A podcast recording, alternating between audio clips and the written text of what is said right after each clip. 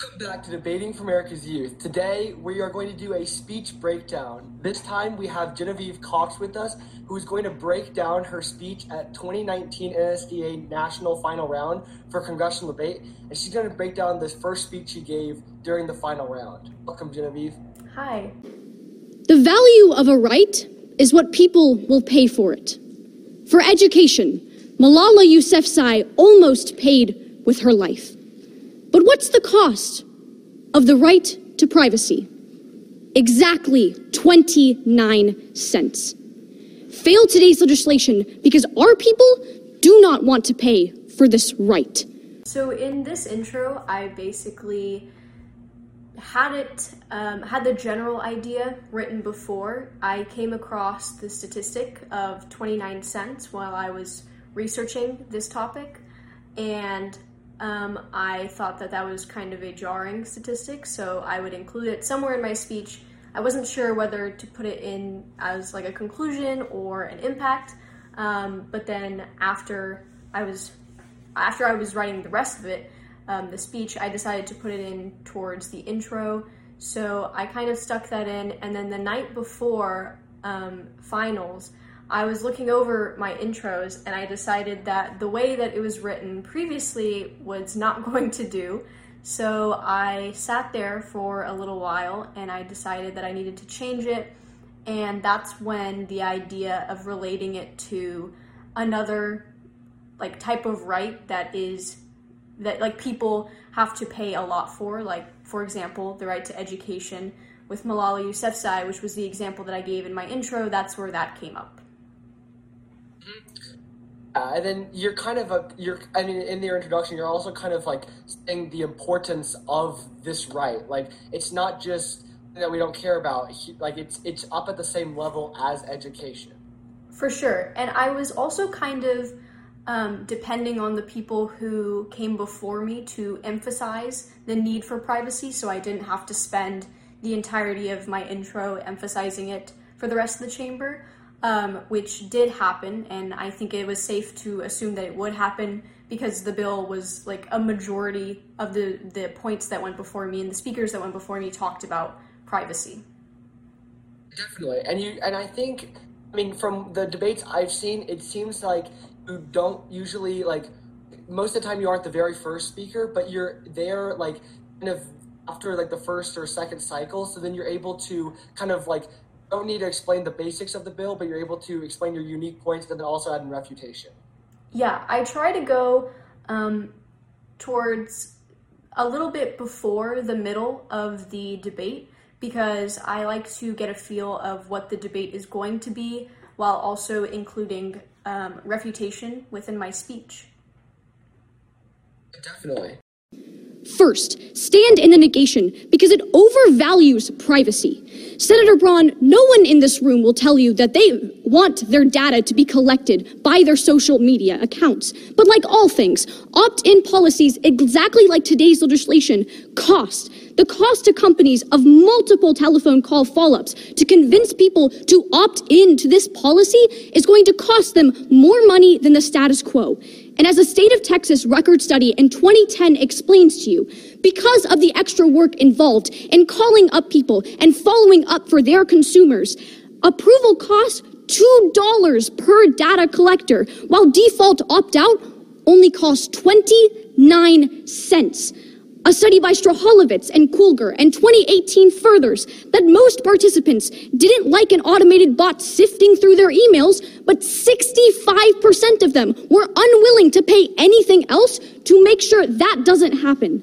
Consumers only care about privacy if they do not pay for it in the status quo. They only care about privacy if they can keep their perks without paying money out of their wallet. Today's legislation forces opt in onto consumers who don't want it in the first place, and on top of that, don't want to pay for it. A right without value warrants no legislation, and especially not today's. So, while I was researching this this bill, there were a lot of there were a lot of points that didn't really stand out, and I thought a majority of them would be stock. It's also a very like this whole idea of privacy and data sharing is kind of a complicated topic, so I spent a lot of time researching it. Um, and I think that I came across first this Texas health study, which said that basically the more that these companies have to like reach out to people and get them to opt in to their service, the more it costs them, which logically makes sense because the more you have to spend on like hiring people to call and the more those calls cost, the more time you spend on that, the more it's obviously going to cost and have a burden on the um, company itself. Definitely. You also have a strong impact along with your point. Yeah. Um, I think that it's really important to link really complicated subjects or subjects that are not very easy to understand and don't flow as smoothly, logically, um, as you know others. I think it's important to impact them back to the average person and especially back to the judge and tell the judge exactly why they should care about it.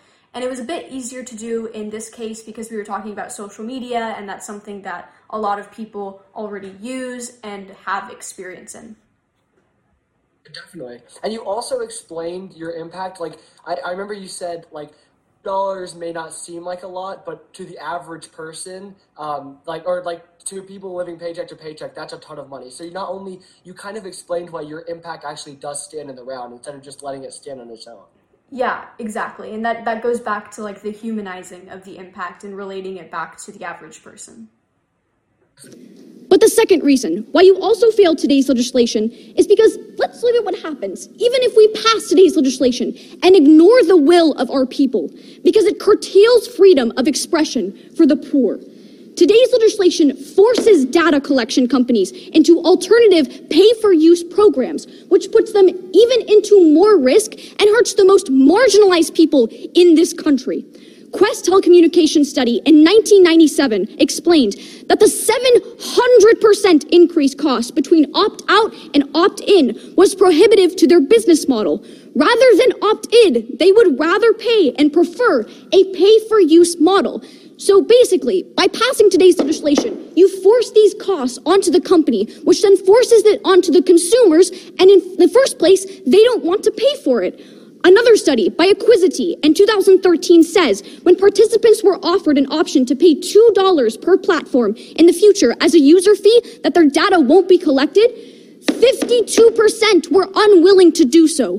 That 52% are the most marginalized and low income people in this country. So, my second point is kind of an extension of the first, um, and it's talking about how because this is going to cost the company more money, then that's going to be put off on the company, and then the company will have to put that cost off on the consumer. Um, it was kind of hard to find examples of this because obviously, if it's going to cost the company more, they're not going to want to do it.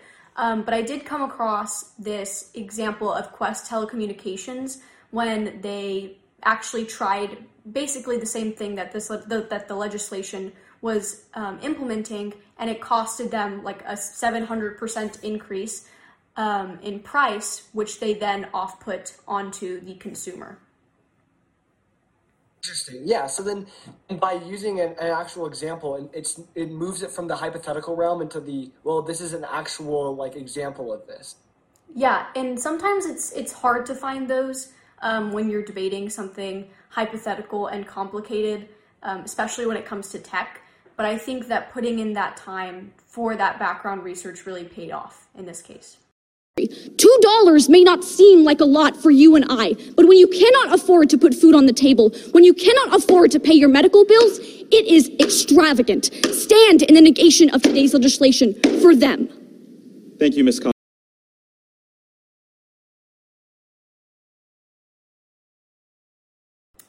so basically, my conclusion was saying that it, it, it's important for me to tie my conclusion back to my intro because I think that it comes all up in a nice little bow, um, like a present towards the judge. And so my conclusion was basically reiterating the importance of the um, this freedom of privacy and how our people don't want to pay for it, especially how the individual person who is already struggling with things like medical bills or putting food on the table, especially can't even pay for it, even if they wanted to. Definitely. Then, and then in your conclusion, you're able to wrap it up with a very strong. Again. You cut out a little bit there. I'm sorry. I was just saying that then you're able to finish out with a strong impact um, that stays in the judge's mind. Yes, 100%. And I think humanizing it and bringing it back to the judge can also help you stand out in round. Definitely. Then, in terms of questioning, do you remember anything that stood out during your, your questioning round for that debate?